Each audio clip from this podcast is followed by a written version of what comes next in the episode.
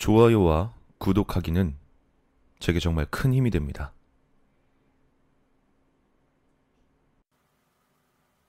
고등학교를 졸업한 지 얼마 되지 않던 나는 고액 단기 아르바이트를 찾고 있었다. 지금이야 아르바이트를 알선해주는 여러 사이트가 넘쳐나지만 그땐 그냥 주변 사람에게 물어물어 찾거나 인력 사무소에 가서 막 일을 하는 게 고작이었다. 때문에 고액 단기 아르바이트라고 한다면 대부분 시체 닦기라든가 사실상 마루타에 가까웠던 생물학적 동등성 실험 혹은 철도에서 자살한 사람들의 시신을 처리하는 이른바 동태잡이 같은 것들이 있다는 소문이 돌았었다. 사실을 말하자면 시체 닦기라든가 동태잡이 같은 알바는 없는 것이나 다름없었다. 구하는 것도 어려울 뿐더러 실제로 아르바이트생에게 맡길 일들은 아니었으니까. 물론 당시가 딱히 먹고 살기 편한 시절은 아니었다. 월드컵도 넘기고 한창 외환 위기를 극복하는 시절이라곤 하지만 서민들의 실상은 결코 그렇지 않았다. 외환 위기 당시에 수많은 실업자가 생겨났고 사금융도 들불처럼 번져나가던 시기였다. 지금과 마찬가지로 국가에선 흑자니 아이트니 어쩌니 하지만 실제로 사람들의 빚은 계속 늘어만 가던 시절인 것이다. 각설하고 그로 인해 당시에 의외로 자살자가 많았었다. 때문에 시체 닦이니 동태잡이니 하는 아르바이트가 있다는 소문들이 나돌았던 것이었다. 그런 이유로 나 역시도 대학에 입학하기 전에 등록금이라도 벌어보고자 아르바이트를 결심했는데 그런 와중에 친구에게 연락이 왔다. 자신이 알바 자리를 하나 구했는데 매우 고액 알바란 것이었다. 최저 시급도 지금의 절반에 가까운 시절이었는데 하루에 10만 원을 주겠다는 파격적인 일이었다. 뭐라고? 10만 원? 무슨 일인데? 그러니까 그게 청소 일인데 일당 10만 원에 3일 동안 일하니까 30만 원 정도는 한 번에 벌 수 있어. 딱히 기술도 필요 없고. 너무 좋은 조건이다 싶어 자세히 물어보니 결론적으로 집을 청소하는 일이었다. 그것도 사람이 죽은 집을 청소하는 일. 물론 절대 쉬운 일이 아니었다. 그냥 죽은 게 아니라 대부분 자살하거나 노인 혼자 살다가 죽어 집 전체를 뜯어내 새로 시공하는 일이었으니까. 그나마 겨울이기 때문에 괜찮다고 했다. 방이 냉랭하기 때문에 여름처럼 파리가 알을 까서 구더기가 기어 나오는 꼴 같은 건 없을 테니까. 어때? 생각 있어?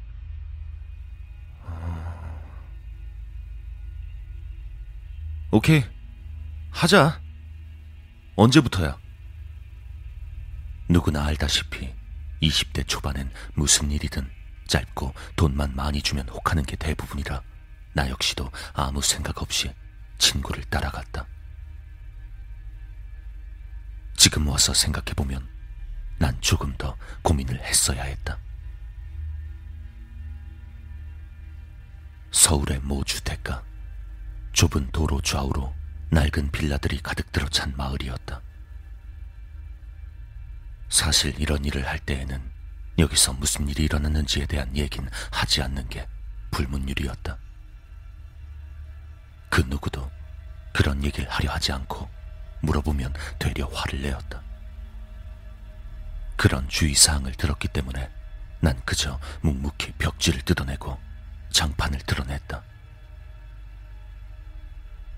같이 오기로 했던 친구 녀석은 전날 술이 떡이 되게 마셔서 오지 못했고 나 혼자 오게 되었는데 그 덕인지 더더욱 서먹했다. 나보다 나이가 많았던 형 몇이 그나마 말을 걸어주지 않았다면 그날 하루 종일 내가 할 수 있는 말은 예, 알겠습니다. 밖엔 없었을 것이다. 물론 그런 말 몇 마디도 별로 많지 않아서 정말 닥치고 일만 했다. 하지만 속에선 알 수 없는 불길함이 엄습했다. 15평에서 17평 정도 되는 작은 빌라였는데 정말 오래된 건물인지 천정도 낮았고 화장실의 타일은 누렇게 변색되어 있었다. 그런데다가 바닥의 장판들은 어째서인지 보기에도 새까맣게 얼룩이 져 있었는데 잘 알 수 없었지만 그것이 빗자국이란 생각이 강하게 들었다. 거기에 그 자국들은 방 여기저기에 잔뜩 묻어 있었다. 안방은 매우 넓게 퍼진 모습으로 거실엔 여기저기 흩뿌려진 모습으로 이 집의 방은 두 개, 하나는 안방, 하나는 아이들 방인 듯 했는데 아이들 방엔 작은 2층 침대가 있었다. 하지만 피는 묻어 있지 않았다. 어차피 사용할 수 없는 가구들이었기에 마루나 해머를 들고 박살을 내버렸다. 보통 이런 시끄러운 공사를 하면 주변에서 항의가 들어올 텐데 주변 사람들은 그저 구경을 나와서 잡담이나 하고 있을 뿐이었다. 모두가 잘 되었다거나 다행이란 식의 이야기들이었다. 큼직큼직하게 박살난 물건들을 계단을 통해 들고 내려와 화물 트럭 위에 싣고 있는데 구경 나온 아줌마들이 말하는 소리가 들려왔다. 난 쓰레기를 던져놓고 짐짓 땀을 식히는 척하며 담배를 하나 물고 서서 그 말에 귀를 기울였다. 요약하자면 중소기업 사장이었던 아저씨가 외환위기 때 부도를 맞고 이곳에 들어왔다가 빚쟁이들에게 시달리는 별로 대단할 것 없는 얘기였다. 나름 열심히 살면서 빚을 갚아 나갔는데 막내가 무슨 병에 걸린 모양이었다. 때문에 아버지란 사람이 결국 생활고를 못 이겼는지 잠자고 있는 아내를 장도리로 내려쳐 살해하고 아이들은 목을 졸라 살해한 다음 본인도 농약을 먹고 죽었단 얘기였다. 사실 당시엔 이런 뉴스가 심심찮게 들려오던 때라 그냥 그럴 법하다 정도 생각이 들었다. 아줌마들의 얘기를 듣고 기분만 나빠진 채 다시 작업하는 곳으로 올라갔는데 왠지 아까보다 더 오싹한 기분이 들었다. 확실히 괜히 불문율인 것이 아닌 듯 차라리 모르는 게 나은 얘기들이었다. 그렇게 한참 일을 하고 저녁 9시쯤 일이 끝났다. 일이 끝나고 아저씨들은 형들과 모여서 술을 한잔 한다고 했는데 난 그날 너무 피곤해서 먼저 가겠다고 하고 그 빌라 앞에서 헤어졌다. 난 동네를 벗어나 버스를 타기 위해 반대쪽으로 걸어갔다. 흉흉한 사건이 일어나서 그런지 정말 인적이 없었다. 뭐랄까, 마치 게임 사일런트 힐의 도시처럼 적막하고 으스스한 느낌. 그때 왜 그랬는진 모르겠지만 뒤를 돌아보면 안 될 것 같다는 느낌이 들었다. 하지만 자꾸 나도 모르게 뒤를 돌아보고 싶어졌다. 정말 공포 영화의 등장인물들을 욕할 게 못 된다는 걸 그때 느낄 수 있었다. 보면 안 되는 걸 아는데 나도 모르게 돌아보게 되는 것이다. 그리고 마침내 뒤를 돌아본 순간 누군가 후다닥 하고 숨는 게 보였다. 아니, 보인 건지 느낀 건지 모르겠지만 그런 것 같았다. 갑자기 등줄기를 타고 찌르르한 기운이 확 올라오는데 이제 좀 있으면 성인이었고 정말 무서울 것 없는 시절이었는데도 몸이 확 움츠러들어서는 발걸음이 빨라졌다. 어쨌든 그렇게 골목을 벗어날 수 있었다. 버스를 타고 집으로 돌아오는데 계속 뒤가 근질거렸다. 내 뒤엔 분명 사람이 타고 있는데 사람 말고 다른 게 있는 것 같은 기분이었다. 씨발 기분 나빠. 안 되겠다. 내일부터 일 나가지 말아야지. 내가 내린 결론이었다. 어차피 일당은 당일 나에게 현금으로 지급하는 것이었고 소개비를 떼는 것도 아니었기 때문에 내일부턴 좀 미안하지만 일을 못 나간다고 연락을 해야겠다는 생각이 들었다. 그런데 지하철역에 도착하고 나서 차에서 내리니 또 이 빌어먹을 눈이 제멋대로 아까 내가 앉아있던 쪽을 바라보았다. 그리고 거기서부터가 악몽의 시작이었다. 맨 뒷좌석에 아이의 엄마로 보이는 여자와 아이들 둘이 앉아 있었는데 어딘가 상처가 보이는 것도 아니고 귀신 같은 모습도 아니었다. 하지만 절대 사람 같지 않았다.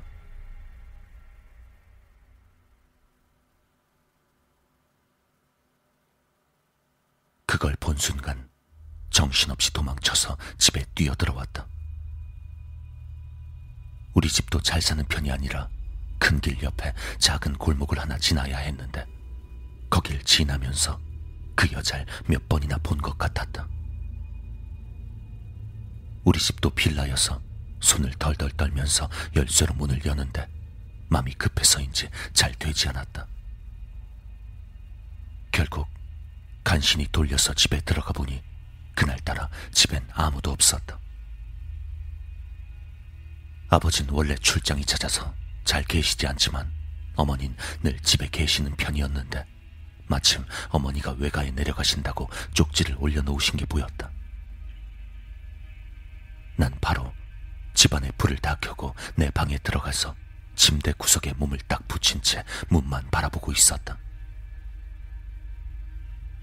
하지만 정말 어이가 없게도 방문이 끼익하고 열리고 있었다. 너무나 소름이 돋아 긴장한 채 손톱으로 손가락을 긁어대며 방문을 쳐다보는데 뭔가 들어오는 것 같진 않았다. 난 너무 무서워서 다시 거실로 뛰어간 다음 TV를 켜고 볼륨을 올리고 내 방으로 들어와 컴퓨터를 켜고 당시 다운받아 놓았던 애니메이션을 켜놨다. 그땐 그냥 나 혼자 있던 이 적막감이 너무 싫었다. 어차피 내일 일도 없고 해서 진짜 잠도 자지 않고 그날 밤을 버틸 요량으로 침대 구석에 쭈그리고 앉아 방문만 바라봤다. 문을 다시 닫을까 했지만 그랬다간 또다시 열릴까 싶어 아예 활짝 열어놨다. 얼마나 지났을까? 우리 집엔 창고로 사용하는 방이 하나 있었는데 갑자기 거기서 뭔가가 덜그럭하며 떨어지는 소리가 났다. 가봐야 하나 말아야 하나 하고 한참을 고민하다가 취미로 모으고 있던 군용 나이프를 하나 꺼내서 창고 쪽으로 향했다. 창고방은 불도 켜놓지 않았고 문도 닫은 상태라 말 그대로 오금이 저리는 상황이었다. 난 문을 살짝 돌려 열고 발로 확 밀면서 문에서 떨어졌다. 다행히 창고 안엔 별게 없었다. 안심한 난 한숨을 내쉬면서 내 방으로 돌아갔다. 그런데 생각해보니 이상하게도 너무나 조용했다. 난 분명 거실에 TV도 켜놨었고 내 컴퓨터에 애니메이션도 켜놨었는데 너무나 조용했던 것이다. 나도 모르게 숨이 탁 막히면서 그대로 내 방에 들어와 다시 침대로 올라가지도 못한 채 가만히 서 있었다. 그리고 그때 분명 집 안이었는데 스산한 바람 같은 게 귓가를 스쳐 지나갔다. 그리고 무슨 여자의 목소리가 들려왔다. 알 수 없는 말. 너무 빨라서 그랬던 건지 너무 작게 속삭여서 그랬던 건지 모르겠지만 알아듣기 힘든 목소리가 계속해서 들려왔다. 정말 움직일 수조차 없었다.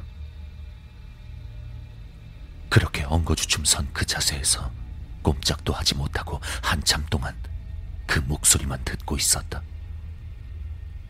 제발 내 눈앞에 나오지만 않았으면 좋겠다고 생각하면서 그냥 이대로 빨리 해가 밝았으면 하고 바라면서 말이다.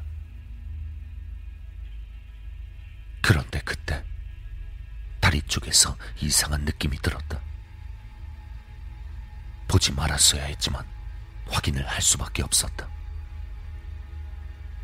슬쩍 내려보니 어린 남자애가 마치 수영장에 떠 있는 것처럼 우리 집 바닥에 반쯤 잠겨 날 바라보고 있었다. 마주치니 날 보며 씩 미소를 지었다. 난 곧바로 냅다 뛰어서 집 밖으로 도망쳐 버렸다. 신발도 신지 못하고 우옷 하나 걸치지 않은 상태에서 큰 길로 나가 24시간 영업하는 술집을 찾아 들어갔다. 그리고 그날은 그곳에서 해가 뜰 때까지 술을 퍼마셨다. 그 이후로 그 아이가 다시 보이진 않았지만 가끔씩 생각하면 등골이 오싹하면서 아직도 뒤에 뭔가 있는 듯한 기분이 든다. (20대) 초반 내가 겪었던 실화이다.